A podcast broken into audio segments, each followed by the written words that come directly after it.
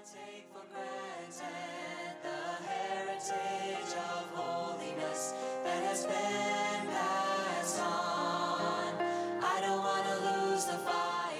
Welcome to Convention Pulpit, Wesleyan Voices Past and Present, brought to you through the Ministry of Interchurch Holiness Convention. Visit our website for an entire library of great sermons and more information on this ministry www.ihconvention.com.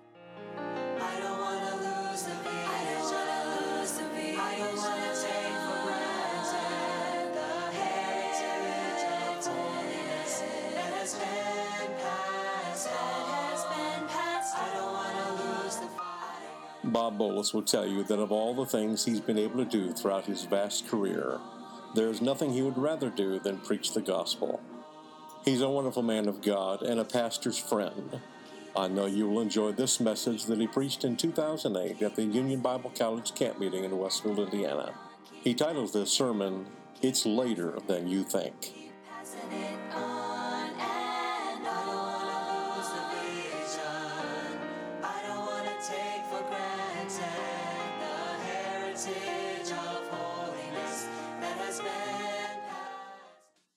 You, Brother Whitaker. What a joy to be back to UBC. I feel like I'm home. Whitaker's home. I told Sister Whitaker, I feel like I'm home. Made my way up the steps like I knew where I was going. But it's so good to be here with you again. Somebody at the treatment center, one of my staff, asked me on Friday. They said, Doc, we've noticed a pattern, and uh, I'd like to know if you'd mind giving me an answer to something. I said, Well, if I can, I will.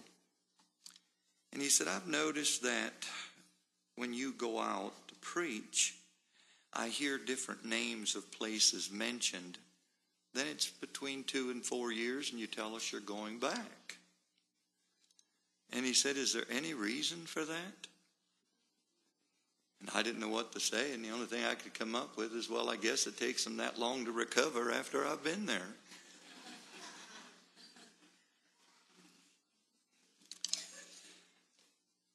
I sure love the Lord. I have some deep thoughts tonight that have been lingering with me for months now. And, you know, when I gave my heart to the Lord just like you, I made up my mind I was His, and whenever He wanted to take me, He could take me. But when I look at my own mortality now, it's like, Lord, there's just so much more to do. How will it ever get done if you take me and I'm not around to do it? But for some reason or other, I don't know that the Lord's listening to me. I have appreciated the touch of the Lord.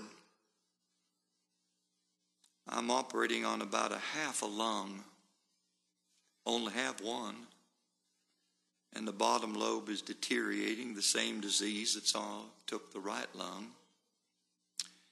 And I'm amazed at how the Lord helps me. The most difficult thing for me to do is sing. I run out of oxygen real fast. Then the next thing is talking. Now, I think some people were kind of glad to hear that I'd toned down a little bit and some of my messages have become shorter. I didn't like it a bit, but I couldn't do anything about it. But I want you to know I'll preach until I run out of wind. And if I'm not done, I'll pick up the next service, all right? Good to be with Brother Pettit. I'm looking forward to working with him and hearing the truth that he'll be preaching. And I just want you to pray for us. I don't know that I can share anything new with you, but I'll share with you the burden from my heart. and then we'll leave it in the Lord's hands. But we'll just trust the Lord to help us together. Thank you, Brother Whitaker, for letting me come back. I love UBC. I trust UBC will never shift from where it's at. Keep it a school to train preachers and missionaries and Christian teachers. We have enough liberal arts schools. I teach at one. What we need are schools that'll help boys and girls to get settled in the deep things of God and to know that there's a world that needs Jesus Christ. So don't shift. If I could encourage you, don't shift. You're doing a wonderful job. I don't know. I'm trying to look around see if there's any students here that I have had. If I've taught you here at UBC, would you stand up? Could I see you? Don't hide. There's some. There's some. Good. Good. Thank you so much. Thank you. I tell them there at the University of Akron after I teach them a semester, I never see them again.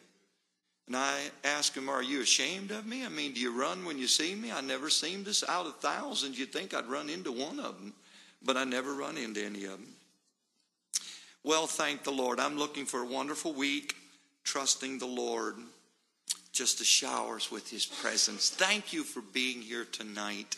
And I trust the Lord will just touch your heart. It's probably later than any of us can think or even imagine. The devil's strategy today reminds me a lot of the Vietnam era and the Vietnam War. You really never knew who the enemy was. I had a lot of friends that were, were drafted into Vietnam. I was drafted myself and never never went. Some reason or other. After I got drafted, they changed my classification. But trouble with the Vietnam War, there was no front line. And it's almost like looking at the church today, the world has infiltrated the church until it's honeycombed with unbelief and worldliness. And the enemy's all around us, behind us, beside us. And all this talk about joining hands and fitting in together and closing ranks and marching ahead really overlooks the nature of our conflict. Christians are to be the salt of the earth. We're to permeate society. But the professing church instead is being permeated by the world and we're being molded by the age. Issues are no longer clearly defined and we're somewhat in a guerrilla warfare. It's almost like terrorists in the church. The traitor in our ranks is more dangerous, I believe, than the enemy that's on the outside or ahead. And there are extremely, these are extremely strange times. And the rules of ordinary procedure just don't seem to cover the situation. No one will deny that this isn't a century of change. A cynic has remarked that nothing is permanent except change. Styles, customs, finances, even gas prices, conditions change overnight. World events jumble each other with barely enough time to happen. Wouldn't you pity the man that had to be a speaker on current events? Before he finished speaking, something else would happen to change the whole situation. In such a breathtaking age, men are looking here and there for a point of something that's permanent. Thousands are seeking to escape life's boredom through the modern fads and isms that there are. Someone has said the religion of China is Confucian. The religion of America, though, is confusion. A church had a sign, and I think of it somewhat as our church has a neon sign over the doors Jesus saves. We had the first three letters burn out on our sign, and it read, Us saves. Now, I thought we better change that pretty quick because it seems like that's what the church has to offer as a remedy anymore. Just come in and we'll handle your problems. Too many churches have come to rely on what they can promote and what they can do and what they can offer, but it's later than you think. We're standing on the threshold tonight of God's judgment. And what will it take to halt the judgment from falling? What's going to happen to us? Well, I want to try to share with you out of Numbers chapter 16. It's later than we think. Now, you young preachers don't have to ask me if you can use my sermons. If there's anything in them you can use, use them. Take it and run with it. Let me hear it, it might help me. We want to look at the whole context of the scripture here, the chapter 16, but kind of focusing in on verses 41 through 15. And here's a situation where Korah, the tribe of Levi, and three others from the tribe of from uh, Reuben decide that they want to be priests and do like Aaron. And Reuben forfeited that position when he committed his sin, and it fell to the tribe of Levi, but these were not of the lineage of Aaron. And they wanted to be priests like Aaron. In verse 9, why Moses tried to tell them that, you know, they were separated from the congregation and God had given them something to do in the tabernacle of the Lord. And um, they got to stand before the congregation, and that should have been enough. But it wasn't enough for them. They wanted to be just like Aaron. Now, I want you to notice four different things about this scripture that we're going to look at and considering it's later than you think. First of all, I want you to recognize the opposition. It comes right from within. They were able to get a crowd of 250 officers of the tribes to join in with them and begin to think, you know what? We're not where we should be. We should have something better than what we have. And we're just as holy as Moses and Aaron are, and we should be able to have a position like they have. Now, Moses and Aaron could have tucked their head or stuck their head in the clouds and acted like there was nothing going on and there was no difficulty and there was no trouble at all. But they recognized the opposition that was there in front of them. Now, they were accused of taking too much on them in verse 3. Then they were accused in verse 15 of having taken too much from the people. I thank God as a preacher, I don't have to go around with my hand out to parishioners and take a thing from them. I've had them offer me homes. I don't know what all. They've offered me large sums of money. I can't tell you all the things they've offered. And I've turned it all down. I never wanted somebody pointing their finger at the ministry and saying they're just an old hireling. I had one elderly lady, my wife and I needed a refrigerator, and she gave us a refrigerator and I wouldn't accept it, so she had somebody else deliver it to our house. I think that's the only thing that we ever accepted. Too many times there are those that's looking on, just trying to find out if you're just walking with the Lord to see what you can get out of it, to see what you can get from those that are supposedly God's people, and always walking around with your hands out. Moses and Aaron weren't doing it. They weren't taking anything from the people other than what God had allowed. But they were being accused of taking too much on them. They recognized what they were up against. Let me show you three things right here that God wants us to be careful of when we recognize opposition. The first thing is, He doesn't want us just to presume. He doesn't want us to be presumptuous about the work of God or what God can do. We don't want just to presume what the Lord will do.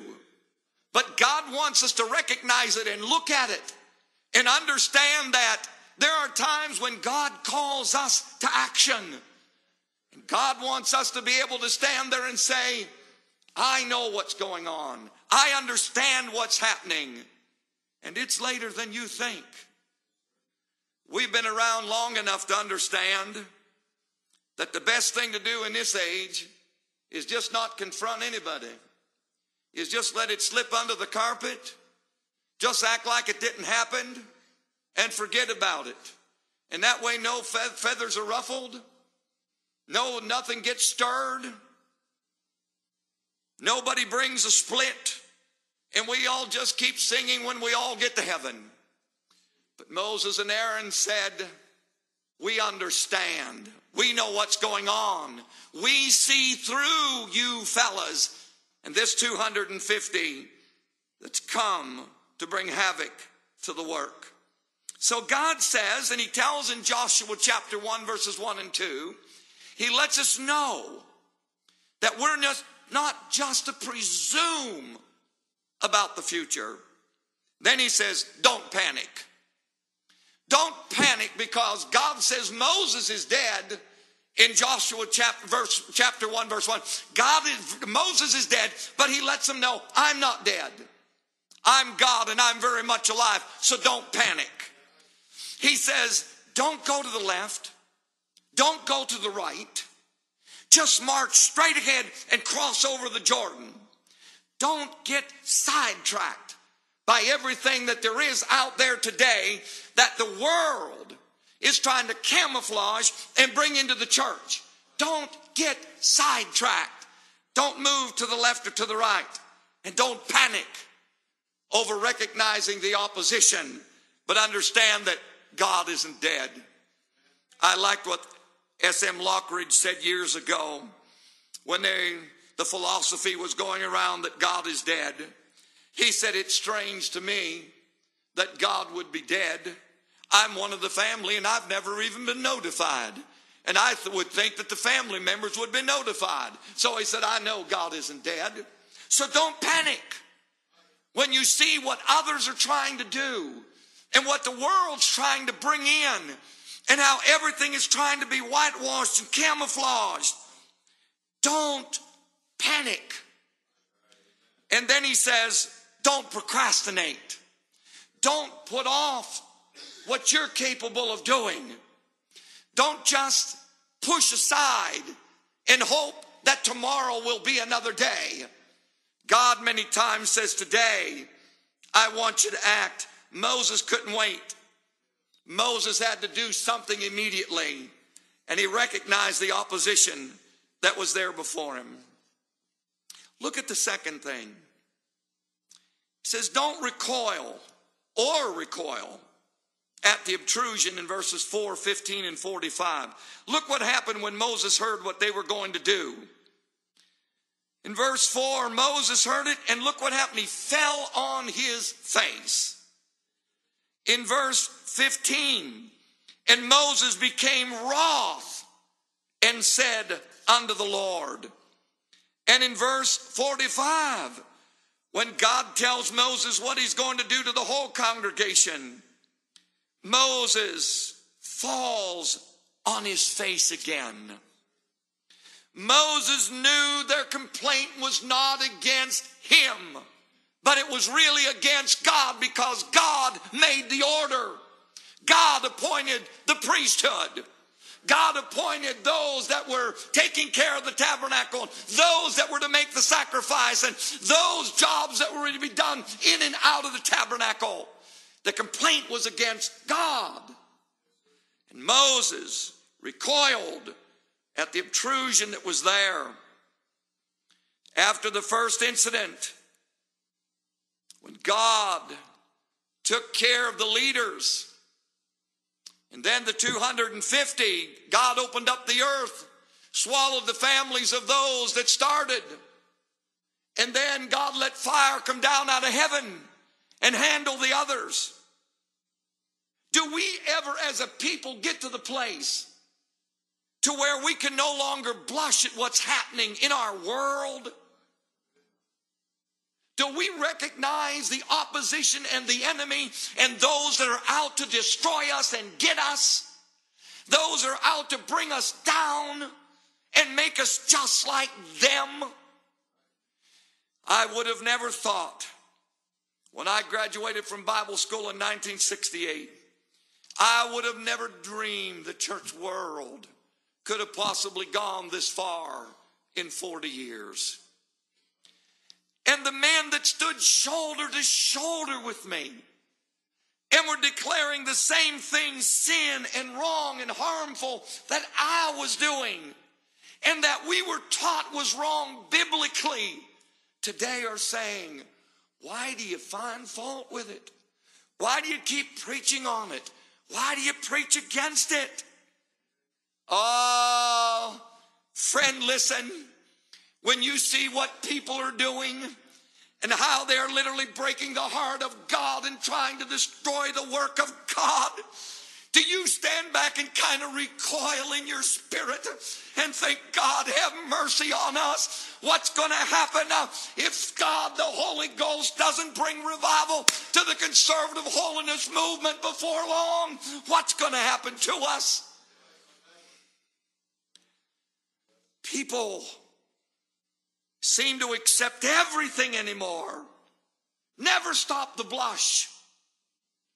Nothing caused their spirit to recoil at what they hear or what they see or what's taking place.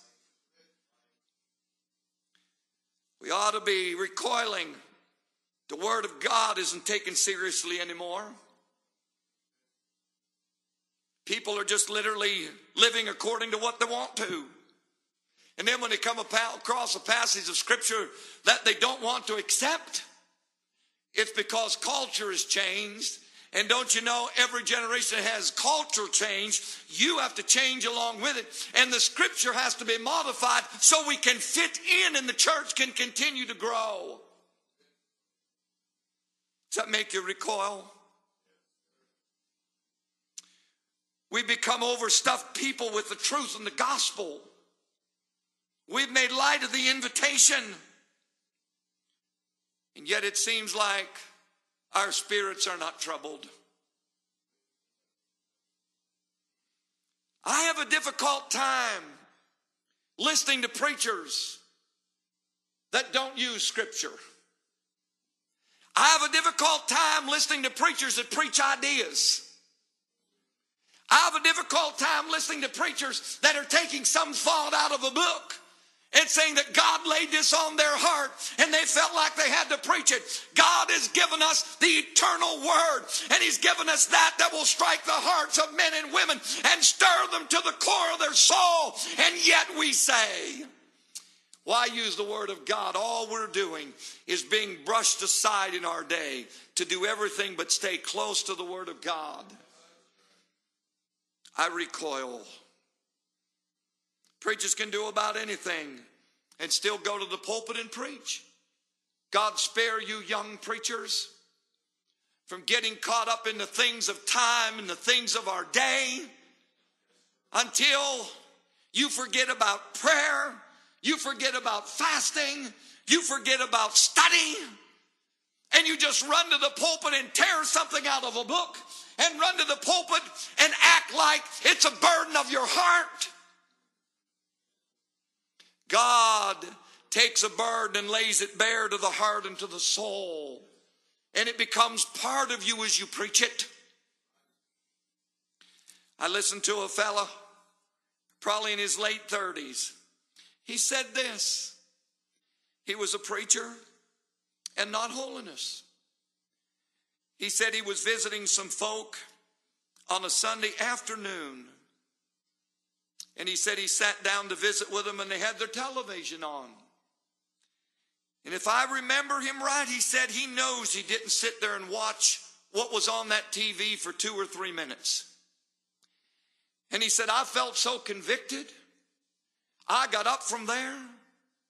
I excused myself, went back to the parsonage, and begged God to forgive me. I felt so dirty to think that I was headed to the pulpit and I just sat there two or three minutes.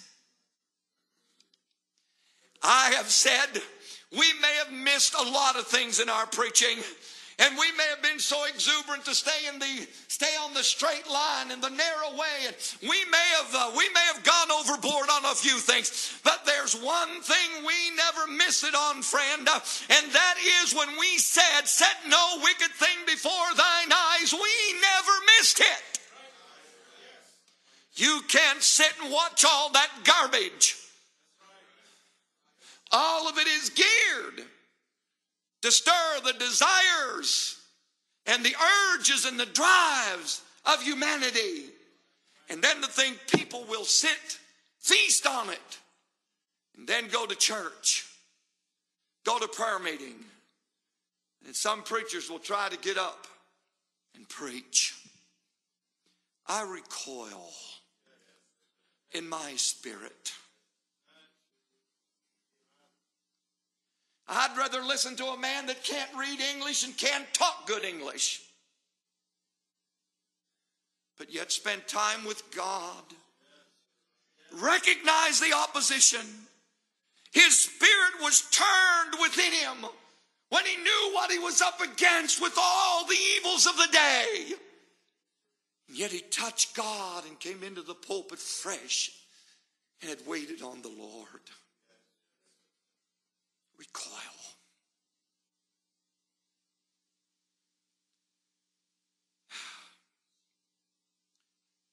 What's it take to turn your head? What's it take to drop your head? What's it take to grieve your spirit? With all the things that's going on coming into the church world. The music is sick. I can't believe holiness young people that get married and want country western songs like it's got a message. You say, Preacher, you're too old, you're out of touch. I'll tell you what the problem is. I've lived too long, but I'm not out of touch. We want our those songs sung when a young couple's coming to the altar and most of that crowd in that country western outfit, drinking, drugging, running with other women, other men, and those songs are being sung, and we want the blessing of the Lord on that marriage. I recoil at that.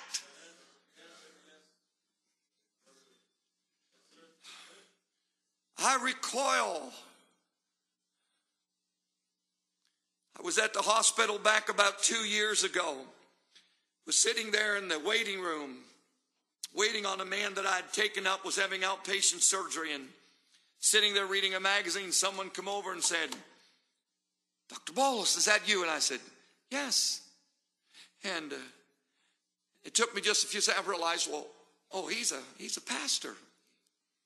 He's a out of a not a conservative holiness church, but holiness. And I tell you the honest truth, he stood in front of me with a pair of shorts and a white t-shirt. And uh, I said, What brings you here? He said, uh, I've got a couple parishioners here and we're getting ready to go on vacation. I just wanted to run in and see them and pray with them before I left. I recoiled. When I see a preacher in a hospital, I like to see him with a necktie on. I like to see him with a suit coat or, or, or a sport jacket on or a suit on. I like for him to, the, the ministry has been dropped to such a level anymore because of how people want to act and fit in. Parishioners want to fit in. God doesn't want us to fit in. He wants to stand back and He wants us to feel grieved and recoil at what we're seeing and experiencing in our day. Moses recoiled. He fell on his face to think they would challenge God. Was no there no fear of God? To Think they could take advantage and scare him and scare Aaron? Moses said, No way. We'll call God to the test. That's exactly what they did. Third thing I call your attention to is they renounced the obsession of these people in verse 5. And he spake unto Korah and unto all his company, saying, Even tomorrow the Lord will show who are his. We're renouncing what's happening here. What's going on? We renounce it. Moses denounced their actions. Our problem today, we not only tolerate sin, we condone it. We've lived so in a land now where you're not free to speak out. God help us as preachers never to become silent on sin. Never. Be wise. Yes. Be kind. Yes. Be sensitive. Yes. But never condone. Never condone. God expects us to renounce it declare it as sin. Moses had no problem quickly calling upon God to decide because they said everybody is as holy. We have the same rights that you have to offer sacrifices and be a priest. Moses said, We'll call on God to find out. And he denounced it. Wonder, we just begin to think of all that we have tolerated and now condoned. Taking the Lord's name in vain. I, I cannot understand how there are people that just, I heard somebody say it's barnyard language. I've heard barnyard language as a boy, and I'm telling you what, it was far from anything Christian. Slang. We get as close to cursing as we possibly can. It's like we want a borderline so we can act tough and fit in with the world and fit in with the secularists and fit in with the modernists. It's just getting as close as we can get. God, clean up our tongues. God, help us not to have other gods before Him. How many of us have made so many little trinkets of time, gods, that we bring and hug to our bosom or roll as a sweet morsel under our tongue as though we can't live without it? how we've desecrated the Lord's day. Some pastors are talking about closing down church for the summer months. Everybody's saved and sanctified. Yet they're all out in their campers and in their boats out on the lakes and they're out fishing and they're out hunting and they're doing everything they can do. And yet we talk about second blessing holiness. And if you say anything, you're radical. How we've desecrated the Lord's day. When I was just young, you didn't work. I, I got a job at McDonald's when I was 16, and one of the uh, requirements that I gave to my boss was I would never work on the Lord's day. Now I know there are some occupations you if my lung collapses while I'm up here on this platform Sunday, I hope that there'll be a doctor or nurse take care of me.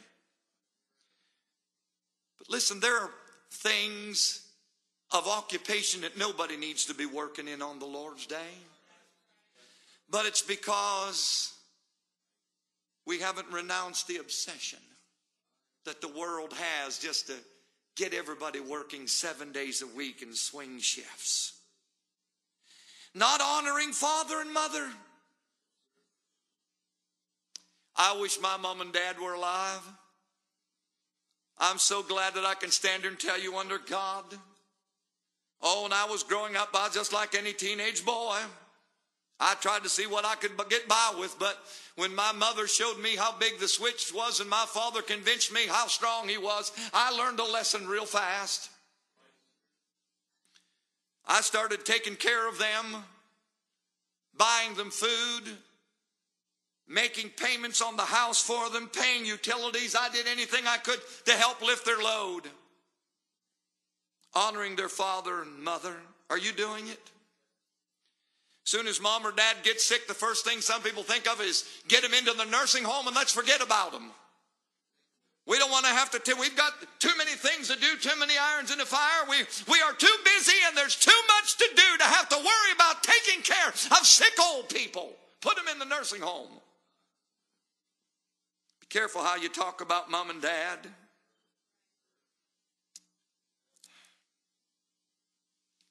says, Thou shalt not commit adultery. We live in such a wicked time. I was reading in the newspaper here a couple weeks ago and I was I was horrified.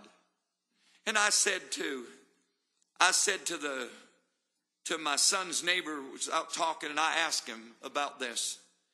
I read in the paper where it was showing some actors and uh, the title of the, the title of the show on TV is wife swapping wife swapping and the ratings are sky high Hollywood's always trying to produce something that will draw a crowd and get an audience.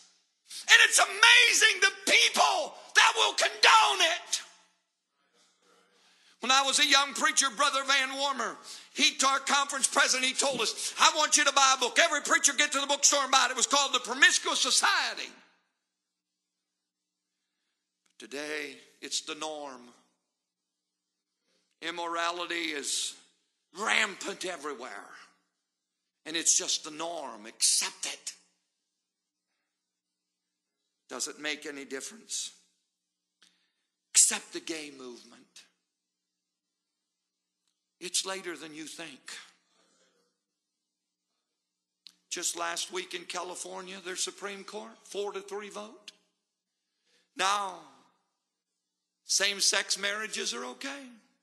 They didn't interpret the law, they made the law. That's something George Bush has been trying to tell the country for eight years. The courts are placed there to interpret it, not make it. Well, they made it. And yet, do we recoil at what we see? Do we recognize what's out there? And yet we say, there's nothing wrong. Listen, God's word condemns it. God says it's immoral. God says they'll burn in hell. God says they'll be thrown into the lake of fire. God says there's no hope without Jesus. None. And yet we're supposed to get soft on the sins of our day and not renounce it and denounce it. Thou shalt not kill. I remember when the Supreme Court made their ruling Roe versus Wade. I was pastoring in Clarksburg, West Virginia. I thought it would never happen, but it happened. Over 40 million babies dead. What do you think Moses would have done in his day had he known this? Where would Moses be? Hiding somewhere? Saying, well, the country has says it's all right. They have doctors that are educated uh, and they know what to do. No, Moses has been out on the front line. He'd have been screaming and yelling, and he said, We need to call on God. Oh. People don't scream against sin anymore. If you scream against sin, something wrong with you. You're mentally deficient. You're not the kind of person this society needs. You know, ever since I've been voting, since I got old enough to vote, and I had to be 21 to vote, and I've voted every presidential election. But you hear this old sick preacher tonight. I'm not voting for any presidential candidate that condones abortion. That's for gay rights. That's against Israel. I may not get to vote this presidential election, and I'm a true blue American and I want to vote, but I'm not voting for anybody that goes against God's word in those areas. I've never done it, and I'm not going to do it this year. You say you aren't patriotic, you can't be a true blue American. I challenge you on any area you want to challenge me when it become, talks about when it comes to deciding whether or not I'm a true blue American. I love America. God's going to take action. This old world's ripe for judgment. And all the things that we're allowing to go on in the church and have to keep quiet about it and act like nothing's going to take place. I love the song, God Bless America. Land that I love, land that I love. Stand beside her and guide her. Now, let me ask you something. Are you naive enough in a Bible college, as students, as professors, as educators, as good, sound lay people? Are you naive enough to think that God is going to stand by us and God is going to guide us? when we want to take his name off of our dollar bills, when we want to take his name out of the Pledge of Allegiance of America, when we want to take his commandments out of the courthouses, uh, and we're not allowed to put up uh, manger scenes anywhere on, on public territory in God. Do you mean to tell me God is going to stand by us and guide us? How naive do we become? Before finally we realize it's later than we think. God's ready to bring judgment on America. God's not condoning anything. God still has a stench in his nostrils from what's going in the land that we love. Can God bless America like it is? Never. Never. Don't be foolish enough to think it. God can't bless America. And if we get a president in that turns against Israel, there's your answer where, where America's at during the tribulation. She's gone.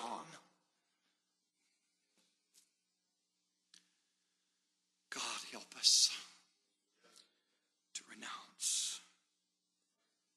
Last, in verse 48, remember the oppressed. Moses fell on his face again.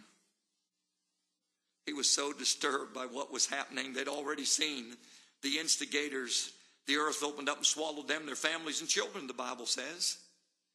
And then fire came down and consumed the 250 that were officers of the tribes that joined in with Korah and the others.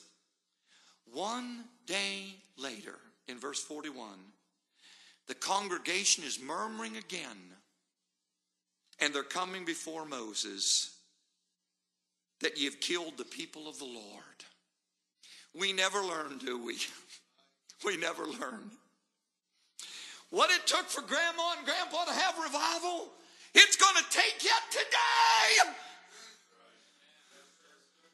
What it took for the Wesleys to have revival, it's going to take today.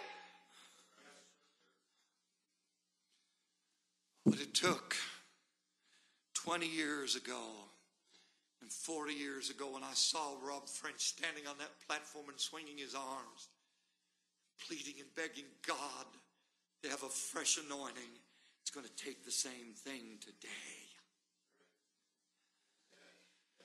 But you have to remember the oppressed. Moses said, Aaron, run!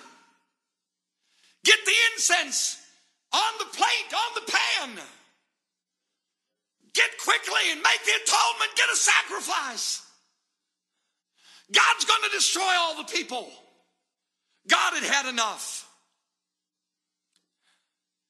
Isn't it amazing that from the time when Moses is at Mount Sinai and the children of Israel, and they get to the Jordan, and Joshua tells them we're only three days from getting everything ready and crossing the Jordan and getting in the promised land. You know, they wandered for 40 years. 40 years. And if my calculations are right, they were only about two weeks away from the promised land. They could have made the journey in about two weeks. And it took them 40 years. And when they get over in the promised land, look at them. They'd forgotten already. They forgot before at Mount Sinai what God had just done at the Red Sea. One day later, these people are murmuring, fussing at God again, telling Moses, You've killed the people of the Lord. We don't like what you've done. You stand against sin and worldliness and the devil, and you're going to have a lot of fingers pointed your way. We don't like what you've done. We don't appreciate your stand. You know what? As kind as I can say, take it up with God. Don't fuss with me about it anymore than they tried to fuss with Moses. Take it up with God. Aaron, hurry up. Get an atonement. Make a sacrifice. And you know, before he could do it, there was a plague that God sent. We don't really know what the plague was. It was a plague. And Moses and Aaron moved quickly upon the command of Moses and did everything that he said with the incense on the pan and the coals and getting to the tabernacle and making the atonement. And before he could get it accomplished, look at what the Bible tells you in verse 49. There were 14,700 people that had already died. That quickly. That quickly. They had already died from the time Moses said, Aaron, quickly make an atonement. But listen, verse 48. And Aaron stood between the dead and the living, and the plague was stayed. Or they would have all died. So, what God's word is telling us here remember the oppressed. These people were oppressed by those that had snuck in, those that were trying to turn their heads and their minds, trying to get them to go against the leaders that God had placed. And before Aaron could enact what Moses asked him, there was already a calamity. You're going to go to bed tonight. You have no idea what's going to happen tonight. And when you wake up and read the paper in the morning, you have no idea what other catastrophe is going to strike this old world. Tsunamis, cyclones, hurricanes, tornadoes, floods, terrible storms, now famine. Do you think that it's time for somebody to become a gap filler and to remember the people that have been so misled by the blind and have just hobbled along together? God wants to change society. God wants to change America. God wants to change the holiness movement. God wants to let His Spirit fall again. God wants to do something again. But God is looking for a gap filler. God is looking for somebody that will say, I'll run. I'll do my best to take the word of the Lord and do it in the Spirit of God and try to help them understand that God loves them, but God's displeased. Look to the Lamb of God. Our atonement is sufficient. We don't need anybody running around trying to make a sacrifice. All we need to do is find the altar of the Lord. There we can find and withstay the judgment of God. Judgment's coming. It's later than you think. You may not get to graduate Friday night. It's later than you think. You may not get married this summer. It's later than you think. You may not get to retire. It's later than you think. You may not see those grandchildren raised. It's later than you think. God is asking every one of us are you willing to remember like Aaron and Moses did? Those that have such need. As God is waiting to pour wrath and judgment. And it's coming. It's coming. But can you find somebody that's willing to stay in the gap and say, God, count on me? I'm not going to be one of the playboys of this century. I'm not going to be one so caught up in the whirlwind of time that everything takes preeminence. But God, help my spirit be so grieved with what's going on that you'll find me between the dead and the living. It's later than you think. Let's stand.